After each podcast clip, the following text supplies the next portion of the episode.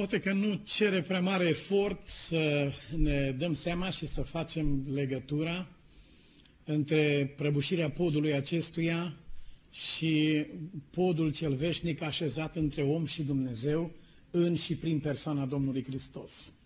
Mulțumim lui Dumnezeu că nu mergem pe un pod care poate cădea oricând. Îi mulțumim că Mântuitorul nostru a așezat o punte care nu se va strica, nu va cădea, ci va rămâne în veci de veci. În același timp, n-am putea să închidem ochii la aceste evenimente care trec și care au ajuns să nu mai miște inimi insensibile, obișnuite de acum cu catastrofele. Citim așa de ușor, uh, în Bagdad a explodat o bombă în piață, da, au murit 80 de oameni sau 60 de oameni sau uh, dincolo s-a întâmplat cu tare lucru, dincolo uh, au devenit pur și simplu piese ale cotidianului. În fiecare zi citim astfel de lucruri. A căzut un pod în, în Minnesota. Oh, da, ia, uite ce s-a întâmplat.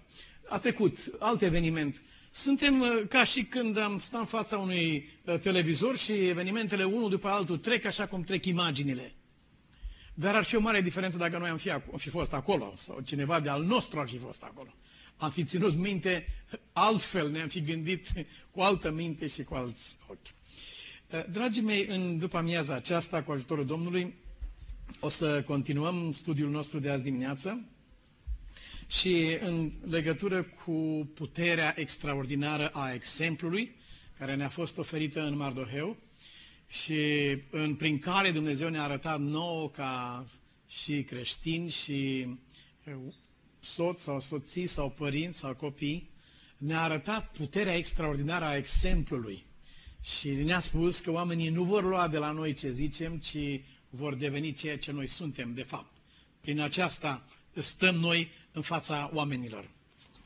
A fost un, un exemplu tragic aici în Statele Unite, unul dintre, dintre mari, dintre cei mai mari uh, jucători de fotbal, uh, Mikey Mantle s-a numit, a fost și este parte din Hall of Fame, cum să numim aceasta, sala celebrităților aici în Statele Unite ale Americii.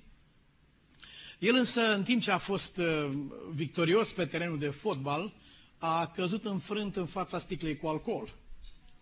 Acolo s-a prăbușit. Acolo a pierdut meciul. Și într-o împrejurare, când uh, dădea un interviu pe unei largi uh, populații Eh, el a vorbit între altele, Dumnezeu mi-a dat abilitatea de a fi un mare sportiv. Dumnezeu mi-a dat totul, spune el. Și apoi s-a întors și s-a adresat de pe ecranul televizorului. Pentru voi, copiii de acolo care mă urmăriți în clipa aceasta, don't be like me. Nu-mi urmați exemplul, a spus el. Eh, este un lucru bun Faptul că un om și-a dat seama că nu poate să fie un exemplu. Uh, dar aceasta nu ajută prea mult. Bunicul meu era beat și ne spunea să nu faceți ce am făcut eu, dar unchiul meu a făcut exact ce a făcut bunicul meu, fratele mamei mele. Deși a auzit cuvintele acestea de nenumărate ori. Și eu le-am auzit de nenumărate ori, dar n-am avut puterea să zic nu curentului puternic care ne purta pe toți. Dacă nu întindea Dumnezeu mâna salvatoare, probabil că istoria ar fi arătat altfel astăzi. De aceea, puterea exemplului nostru de creștini și de copiii lui Dumnezeu trebuie luată în considerație în tot ce facem. Biblia spune, fie că mâncați, fie că beți, fie că faceți orice altceva, să faceți toate lucrurile pentru slava lui Dumnezeu. Pentru că mai devreme sau mai târziu, dacă ne vom pocăi sau dacă nu ne vom pocăi, Uh, exemplul nostru va conduce pe copiii noștri și pe cei de lângă noi, acolo unde noi am dorit ca ei să nu fi fost niciodată, dacă s-ar putea să mai dăm cumva uh, roata istoriei înapoi. Dar, dragii mei, uh, revenind în contextul marei lupte exprimată în istoria Esterei, aș dori să spun că acest monarh absolut, Ahasveros, a fost deodată trezit din beție, din beția puterii. A fost trezit deodată. În momentul în care și-a dat seama că nu grecii, împărăția Greciei era mare amenințare pentru el, ci amenințarea lui zăcea chiar la pragul ușii lui, acolo unde cei mai de încredere gardieni ai lui, oamenii aleși de el, au fost cei care au ridicat mâna împotriva lui. Și astăzi, în, în potentații pământului acestuia, fie capete încoronate, fie președinți, fie președinți de mari organizații din lumea aceasta, sunt forțați de evenimentele prezente să recunoască un fapt, și anume că uh, lupta se poartă pe căi neobișnuite astăzi. Și un stat cât este de mare, cum este America, cât este de înarmat, uh, trebuie să stea cu groază în fața unor oameni aproape neînarmați, lipsiți de tehnologia aceasta, de mijloacele acestea, să-și pună întrebarea, nu cumva unii dintre aceștia au rost la rădăcina podului aceluia în Minnesota și deodată iată-l jos. Uh, chiar am citit uh, în, la știri, spre exemplu, că uh, prăbușirea podului a fost asistată de domnul profesor Cutare și dă numele și este un nume arab. Domnul profesor s-a întâmplat să fie acolo exact când s-a prăbușit podul și numele dânsului este arab, sunt convins. Și am aflat că alte nume și capete încoronate cu aceeași, din aceeași nație au fost nu departe de blocurile de la New York când au căzut. Ce întâmplător au fost lucrurile acestea. Și au văzut toată istoria, după care au urcat în singurul avion care a zburat de aici din Statele Unite, neoprit de nimeni, și au plecat înapoi acasă să servească cina în seara aceea. Uh, dragi prieteni, statele lumii trebuie să recunoască astăzi că lupta se poartă pe căi neconvenționale. Nu se mai discută astăzi uh, la masa negocierilor, cel puternic bate cu pumnul masă sau cu bocancul în descul de la Națiunile Unite și ordonă lumii. Nu este chiar așa. O națiune oricât de mică, devotată, poate să creeze mari și grave și, grave și cumplite probleme unei mari națiuni ca acestea. Asta a fost lecția pe care am învățat-o la Hajveroș. Dumnezeu îngăduie așa ceva în lume ca să trezească și să frâneze pe cei care cred că sunt atot puternici, care cred că se numesc cel prea înalt sau Dumnezeu. El îngăduie din timp în timp dușuri reci ca acestea, lucruri înfiorătoare. Uh, paharul cu o travă sau uh, un corp îmbrăcat în explozibil sau nenumărate alte mijloace prin care oameni devin ei înșiși unelte de distrugere în lupta lor cu uh, cel care agresează teritoriul sau pe cei de acolo, uh, dându-și seama că de fapt nu există siguranță nicăieri. Nu există siguranță. În afară de așa cum menționam la început, la Dumnezeu. Este singura siguranță. În mâinile lui Dumnezeu. Cel ce stă sub ocrătirea celui prea înalt și se odihnește la umbra celui atotputernic, zice despre Domnul, El este locul meu de scăpare și cetățuia mea, Dumnezeul meu în care mă încred, spune psalmul. Discutam cu domnul general Chiș și dânsul vorbea de securitatea aeropoartelor. Dânsul a lucrat uh, aeroporturilor din lume. Dânsul a lucrat foarte mulți ani în România, la aeroportul Otopeni, în aviație și în multe, a avut funcții de mare răspundere. Și însă a spus așa, toată tehnica și securitatea de pe fața pământului, dacă ar fi puse acolo, nu ajută la nimic atâta vreme cât elementul om este coruptibil. Poate să fie orice tehnică din lume. Dacă un om este corupt, a pus în de tot ce este acolo. Și um, mai devreme sau mai târziu, uh, cel ce manipulează va fi manipulat. Cel ce fură va fi furat, cel ce minte va fi mințit. Cel ce atacă va fi atacat. Cu ce măsură măsori, ți se va măsura. Și aceste lucruri sunt venite nu ca o formă de răzbunare, ci ca un mijloc pentru trezirea omenirii în care ne găsim și pentru o chemare disperată a lui Dumnezeu la întoarcere, înainte de a fi pentru totdeauna prea târziu. Dragii mei, conflictul acesta dintre uh, Haman și Uh, Mardoheu, conflictul acesta era unilateral. Mardoheu nu avea nimic împotriva lui Haman ca persoană. Haman avea multe împotriva lui Mardoheu. Era vechi de 400 de ani. De pe vremea când Saul a refuzat să distrugă nația aceea numită Agagiți și a păstrat pe împăratul lor și așa mai departe. Uh, de atunci, ura aceea nu s-a stins. După 400 de ani, ea era încă vie. Și acum Haman nu uita că el este un fiu al lui Agag, iar Mardoheu știa că va fi obiectul urii omului acesta, indiferent în ce poziție va ajunge, dar omul ăsta a fost uh, propulsat la poziția cea mai înaltă posibilă chiar fără nicio explicație. Biblia deschide scurt tabloul și spune deodată Ahasveros îl ridică la putere pe omul acesta. Dragii mei, Lordul Acton uh, scrie o scrisoare episcopului Mandel, Bishop Mandel, asta se întâmplă în anul 1887, în care scrie acea celebră frază, puterea corupe, iar puterea absolută corupe în mod absolut. Pentru că la mijloc este elementul om. Și el nu rezistă. Aici în America este o boală teribilă. Drumul este plin cu mașini grele, mașini de mare consum, cetățeni care se așează în niște mașini uriașe și merg și consumă cantități fluvii de benzină care nu are nicio, fără niciun fel de rațiune. Dacă America ar fi întrebată astăzi care este motivul pentru care se întâmplă așa ceva și probabil că un sfert din benzina consumată este util consumată și trei sferturi sunt risipite. Dacă ar fi întrebată America astăzi, de ce? Răspunsul ar fi unul singur. Oamenii vor să simtă că au putere, au putere în mână. Și puterea este în mâna lor. Este e fenomenul veacului acestuia în care trăim. Este un semn al unei mari lipse în inima oamenilor. Dacă acolo ar locui puterea lui Dumnezeu, cineva n-ar trebui să simtă nevoia de puterea avioanelor sau de puterea cutremurătoare a diferitelor mașini de război din lumea aceasta. Dar omul simte lipsa aceasta și o înlocuiește cu fel și fel de... Dar puterea corupe. Există o legătură foarte strânsă. Puterea corupe. Uh, puterea unui card în buzunar cu foarte mulți bani. Uitați-vă la un cetățean, la un om Uh, când nu are bani, când luptă și lucrează după o zi pe alta să-și poată ține zilele. Când a venit în America, spre exemplu, pentru prima dată.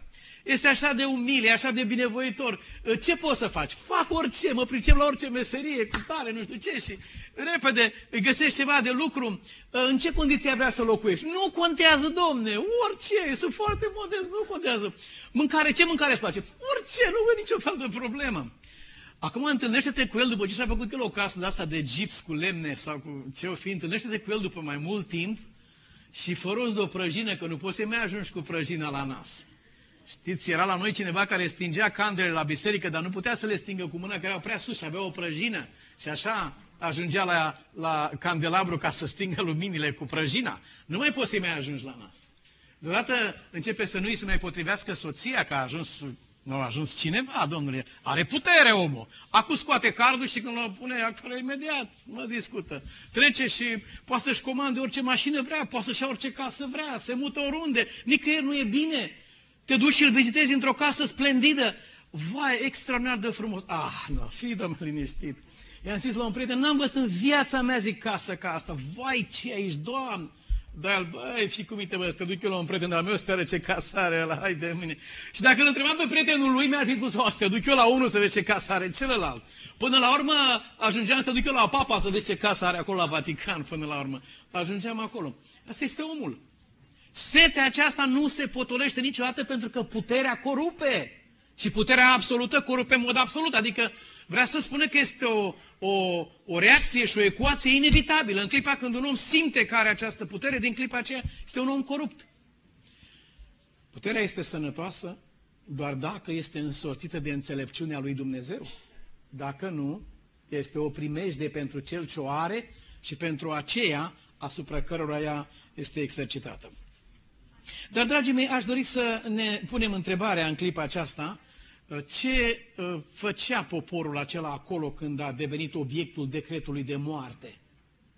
Cu ce ocazie era poporul acela pe acolo când s-a emis acel decret de moarte? Cum de nu i-a ajutat Dumnezeu? Pentru că în Biblie spune, în capitolul 24, când veți vedea că se întâmplă cu tare lucru sau cu tare lucru sau cu tare lucru, fugiți, a spus Domnul Hristos. În capitolul 24 din Matei, veți vedea Ierusalim înconjurat de oști, fuga, plecați, fugiți. Nu? Acesta. De ce n-a avut Dumnezeu grijă și de oamenii aceștia de acolo să le spună, oameni buni, ă, fugiți că eu știu cine vine aici și ce o să facă. O și făcut Domnul așa ceva cu ei sau nu? De două ori a încercat, nu? Da, așa este. De două ori a încercat Dumnezeu să-i mute din Babilon înapoi în Israel. A dat un rege care a fost atât de credincios și a deschis porțile larg și a spus puteți pleca, le-a dat daruri mari, ajutoare să reconstruiască templu și țara. Fraților, dar Ezdra a fost însoțit doar de o mână de oameni săraci, aceia au plecat cu el. Și când la râul Acaba s-a oprit pentru un post de trei zile, Ezdra a numărat poporul și a spus, cine merge înapoi în, în, în, în țara lui Dumnezeu? Cine merge înapoi? S-a uitat cine merge înapoi, erau oameni într-adevăr mai săraci, mai lipsiți de toate. Și când a căutat printre ei un predicator, știți cât a găsit? Zero. Zero leviți. Nici un levit n-a catadixit să plece din confortul acela. Nu? Aveau bănci acum. Ați citit cartea Fata din Susa? Să citiți cartea aceasta. Aveau bănci acolo ei. Aveau business-uri puternice, aveau hoteluri, aveau... Totul era al lor. Unde să pleci, măi, frate, auzi? Unde să te duci? În țara aceea, în ruinile acelea, în o, vai, și ce țară necultivată, nu sunt culți oamenii ăștia, n-au maniere. Păi, nu e duș, pe aici avem șaur de cinci ori pe zi, de câte ori dorim. Cum să te duci acolo, frățioare, na? Aici, dacă îți trebuie ceva, order. Dai telefonul imediat, dai comandă și s-au deschis computerul, you click, nu, click, click, knock, knock, de-abia ai făcut click pe computer și knock, knock la ușă ți-a adus produs. Cine îți dă asta ție în Israel? Unde să te duci acolo? Ce să faci acolo? Plus de asta, nici nu e prea popular să faci așa. E chiar rușine să te întorci înapoi în lumea aceea, știi, acolo. Pe când aici aveau nume oameni acum, erau cunoscuți, erau cineva, erau, erau, aveau putere oamenii aici. Dar, fraților, Vă rog, capul sus, cei care aveți tendința să închideți ochii, capul sus este o lecție înfiorătoare, înfricoșătoare în ceea ce scrie în Cartea Esterei. Când Dumnezeu ne-a dat nouă niște indicații și o lumină clară cum avem de trăit pe pământul acesta în niște vremuri ca acestea, și când noi vom ignora aceste lucruri și ne vom lăsa mânați de alte considerente, prețul de plătit va fi incredibil. Când Dumnezeu le-a spus plecați din Babilon, când a spus plecați din lumea aceasta de aici, când le-a spus așa ceva, el le-a spus, nu plecați din confort, lăsați confortul și lăsați, nu aceasta le-a spus, ci le-a spus, plecați din fața morții. Asta le-a spus. Plecați din fața morții. Și acum când decretul de moarte a fost emis, vă mărturisesc, nu cred că a fost unul din toți aceia de acolo care să nu fi dorit să fi fost într-un colț între niște ruini la Ierusalim undeva. Nu cred că era unul care să nu fi vrut să fie acolo. Cred că aceia care locuiau în cele mai maestoase palate posibile și ar fi dorit să locuiască într-o baracă sau într-un loc ascuns undeva în pământ în Israel, dar să nu fie acolo. Numai că tensiunea aceea grozavă avea să-i treacă pe oameni printr-o încercare care avea să le arate șubrezenia teribilă a tot ceea ce este pământesc. Șubrezenia teribilă.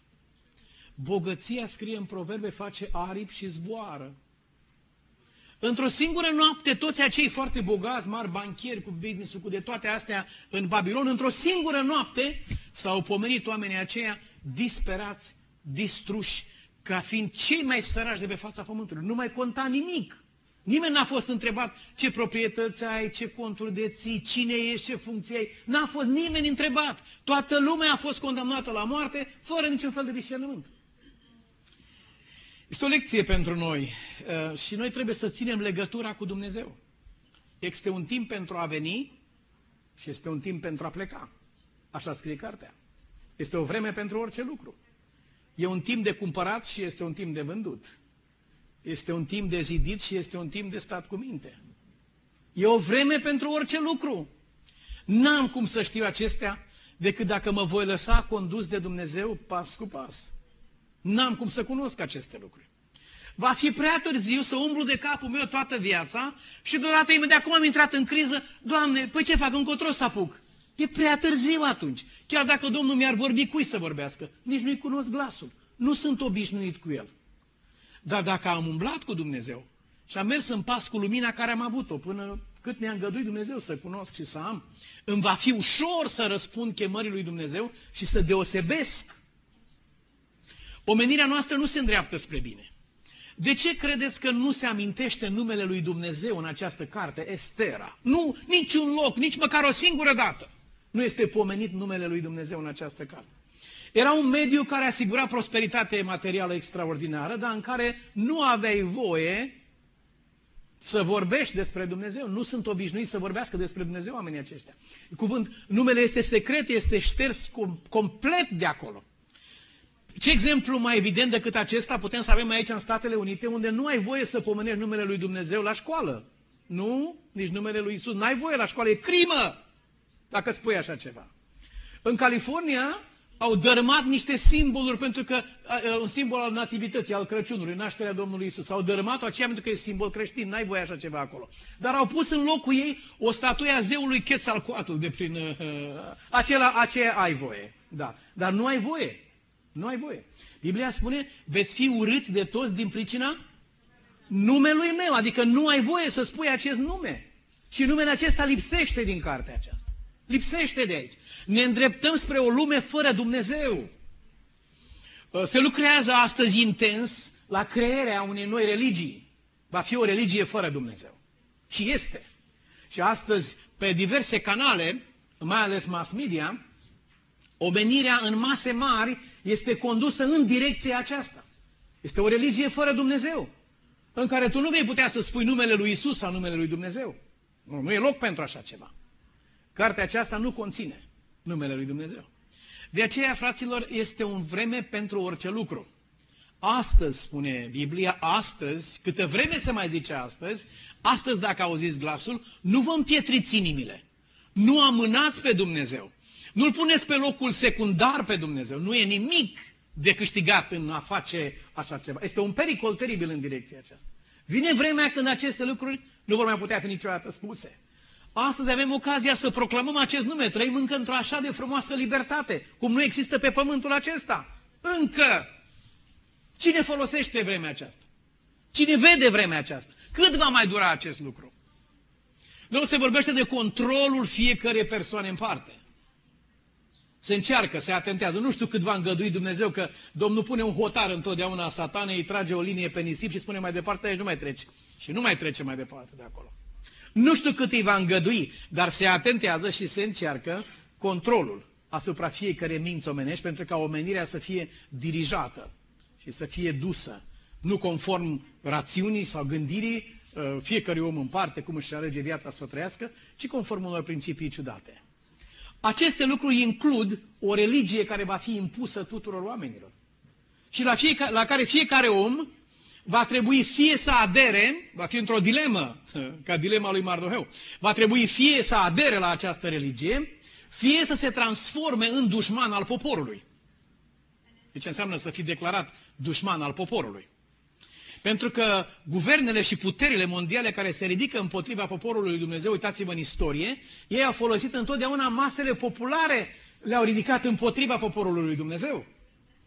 Uh, poporul lui Dumnezeu va fi declarat vinovat de cataclisme naturale, care vor avea loc pe pământ, va fi declarat vinovat, cum a fost declarat de arderea Romei, cu care nu avea nicio legătură. Nero a spus, ei au dat foc Romei și toată lumea a știut, oh, creștinii au dat foc Romei, creștinii la lei. Întotdeauna. Iar cu această ocazie, uh, Haman atâță popoarele, toate popoarele, de la India până la marginile lumii, le atâță toate popoarele și le spune, există, de ce trăiți în sărăcie, nu? Trăiți în suferință mare, trăiți în... Vă spunem noi care e cauza.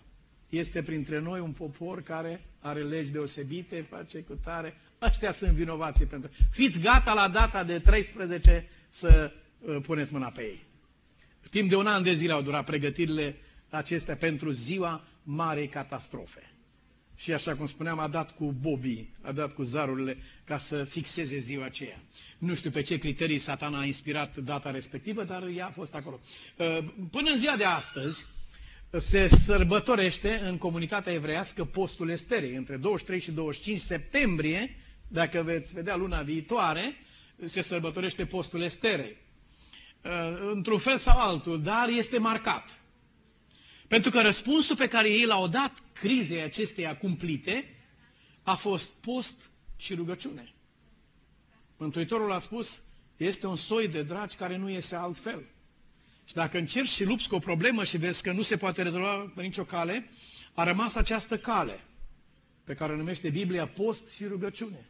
Fă acest lucru și Dumnezeu a promis, va răspunde și El va răspunde. Nu există uh, soi de demoni, de orice fel ar fi ei, care să, uh, să reziste sau să poată să stea împotriva prezenței și poruncii lui Dumnezeu și a celui mai umil dintre copiii lui Dumnezeu care vine în rugăciune înaintea Domnului. Jale mare și post și rugăciune pentru oamenii care au refuzat să plece. Jale mare pentru aceia care acum ar fi putut să cânte cântările Sionului în rugăciuni, în închinare lui Dumnezeu și mare bucurie. Acum, scrie Biblia, cetatea susă este îngrozită, zi și noapte se jelesc, postesc, își sfârși hainele, se culcau pe cenușă, femei, copii, bătrâni, o nație întreagă de la o margine la alta a cerurilor era expusă decretului de moarte și fiecare zi care trecea îi apropia de data aceea. Este o tensiune nemai auzită. Dacă ar veni peste tine ca o lovitură fulgerătoare, te-a lovit și ai căzut, s-a terminat. Dar ca un an de zile să-ți distrugă mintea, să știi că la data de, în luna de, va veni execuția și va fi o execuție masă, să-ți vezi copiii, să te uiți la ei și să știi că la data aceea vor fi măcelăriți, să-ți vezi vecinii cum se pregătesc să facă treaba asta. Să-l vezi cum își aduce în curte sabia și și-o ascute în fiecare zi în auzul tău. Că știi ce urmează. Să-l vezi cum face planuri cu privire la casa ta și la grădina ta și la tot ce ai adunat tu și pentru care te-ai neglijat pe tine, ai neglijat lucrarea lui Dumnezeu, ai neglijat toate ca să pui acolo și deodată vecinul face planuri cu privire la locul acela și n-ai nicio putere să zici nimic, nimic, nimic, nimic.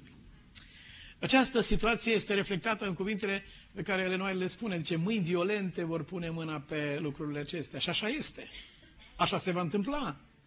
Când poporul lui Dumnezeu va fi privit ca vrăjmaș al păcii în lumea aceasta. Va fi declarat el însuși vrăjmaș al poporului. Când va fi declarat țapi spășitor pentru toate nenorocirile care au loc pe pământul acesta. Va fi greu să mai să trăiești într-o vreme ca aceea. Iar unor oameni Dumnezeu le va îngădui să treacă la odihnă, nu pentru că erau bolnavi, ci ca să nu cumva să, să se întâmple o nenorocire și mai mare decât a trece la odihnă, care ar fi o nenorocire mai mare decât aceea de a muri? Să-și piardă credința. Dumnezeu îi păzește pe unii și le spune, intră poporul meu în odăița ta și ascunde-te o clipă până va trece mânia. Cartea Apocalipsă vorbește de mânia neamurilor, și numai Dumnezeu mai poate potoli. Mânia aceasta se, se acumulează pe zi ce trece, pentru diverse motive, dar se acumulează pe zi ce trece și într-o singură zi furia puterii acesteia va fi direcționată către poporul lui Dumnezeu. Toate frustrările neamurilor, toate înșelăciunile, nedreptățile, asupririle, toate acestea, toate bolile, toate suferințele posibile, vor fi într-o zi uh, îndreptate către poporul lui Dumnezeu și se va spune, ăsta este vinovatul pentru tot ce se întâmplă. Radeți pe așa după fața pământului și o să fie bine. O să vedeți ce prosperitate o să fie în lume. Dar, dragii mei, eh, să nu uităm că în toate acestea este prezent Dumnezeu. Nu știu eh, ce a putut să fie în inima celor care au spus nu. Nu știu ce ocupație aveau predicatorii în vremea lui Ezdra de nu s-a găsit nici măcar unul care să meargă cu el a trebuit să se oprească la râul Acaba, să trimită niște oameni înapoi la diferite familii de predicatori și de învățători și asufraților. Veniți încoace, avem nevoie de voi în lucrare aici. Ce faceți voi? Și a reușit să aducă un număr de vreo 60 de persoane, după cum scrie Ezra, și i-a atașat la, dintre neamul leviților și i-a atașat acolo. Oricare ar fi fost situația, ei au fost complet nepregătiți să lase cele ce aveau. Dar sunt convins că în conversațiile lor, dacă îi întrebai și le admirai proprietățile și conturile și puterile și pozițiile în lume, ei ți-ar fi spus, frate, pentru mine nu e nimic asta.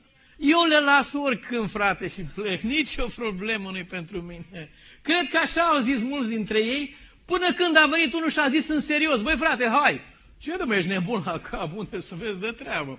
Păi dar zicea era, a fost o vorbă, dar ce trebuie să trecem la fapte? Noi vorbim, dar nu că...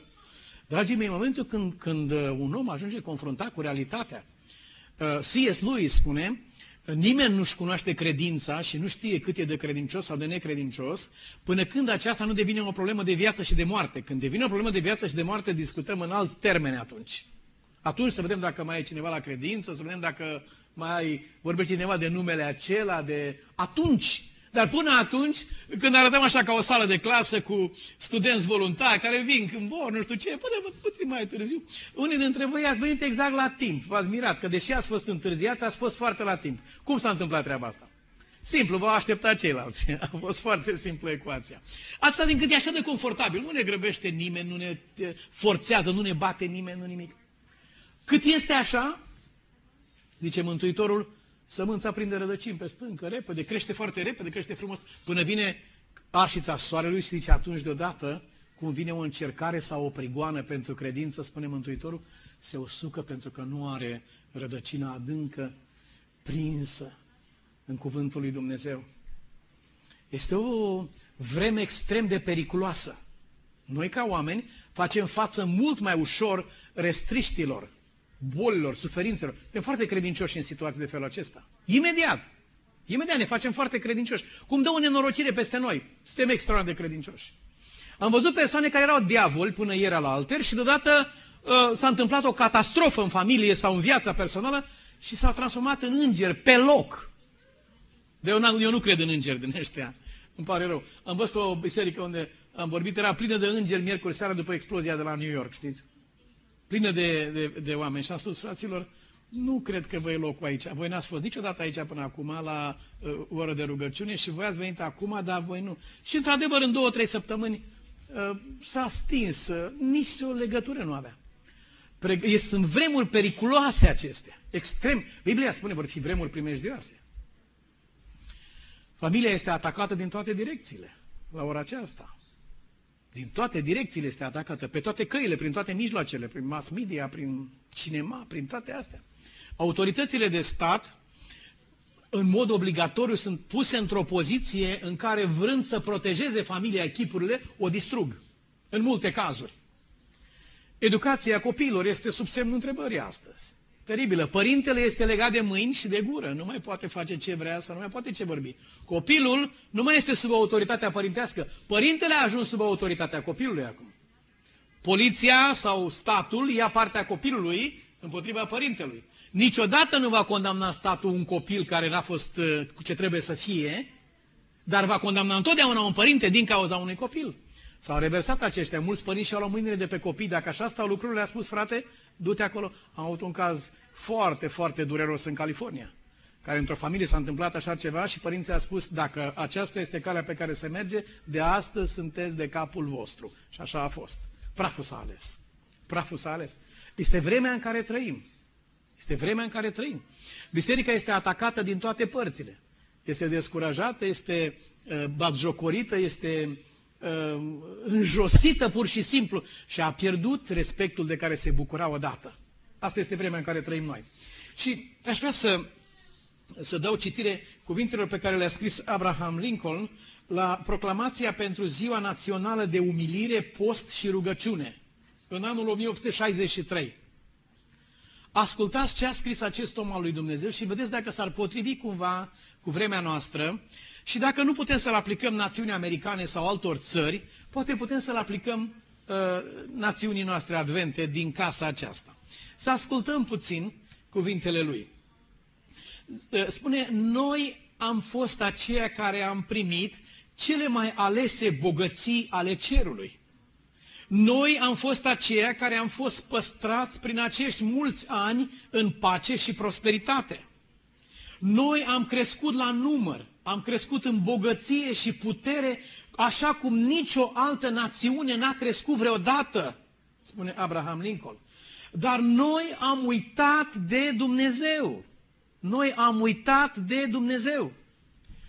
Uh, i-am spus uh, ofițerului de poliție în aeroport în Londra, i-am spus, zic că ce ți-am spus este adevărat, pentru că eu stau înaintea lui Dumnezeu și a oamenilor și îi învăț pe ei să spună adevărul. Și zic ca atare, eu nu ți-aș spune ție ce nu este. Și s-a depărtat de mine imediat și a spus, zice, Dumnezeu este treaba ta, nu este treaba mea. S-a uitat la mine atât de aspru ca și cum a scos pistolul la mine am, am crezut că deja are arma în mână, mă uitam, zic ce, ce vrea să facă omul acesta. Așa a fost de ars de faptul că am pronunțat cuvântul Dumnezeu. Da, nu? ars pur și simplu deodată și a spus este, este problema ta, e treaba ta aceasta. Și imediat m-a ținut la distanță. Noi am uitat de Dumnezeu. Am uitat de Dumnezeu, scrie aici. Deși am fost atât de binecuvântați.